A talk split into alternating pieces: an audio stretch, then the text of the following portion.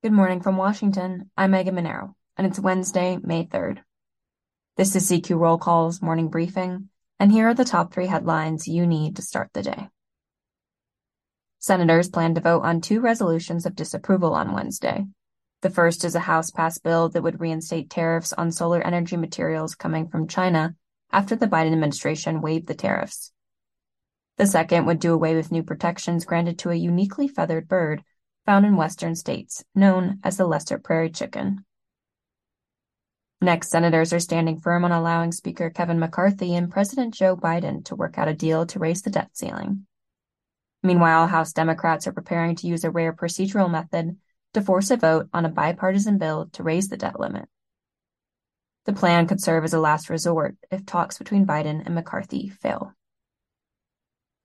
And finally, Democratic Senator Chris Murphy wants Congress to invest nearly $1 billion to stop the flow of fentanyl into the United States.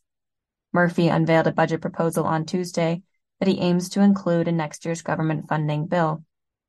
The money would help hire more Border Patrol officers to inspect vehicles for drugs entering the U.S.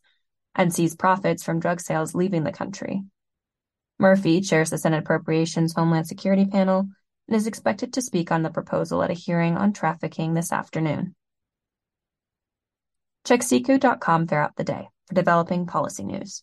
And for all of us in the CQ Roll Call newsroom, I'm Megan Mineiro. Thanks for listening.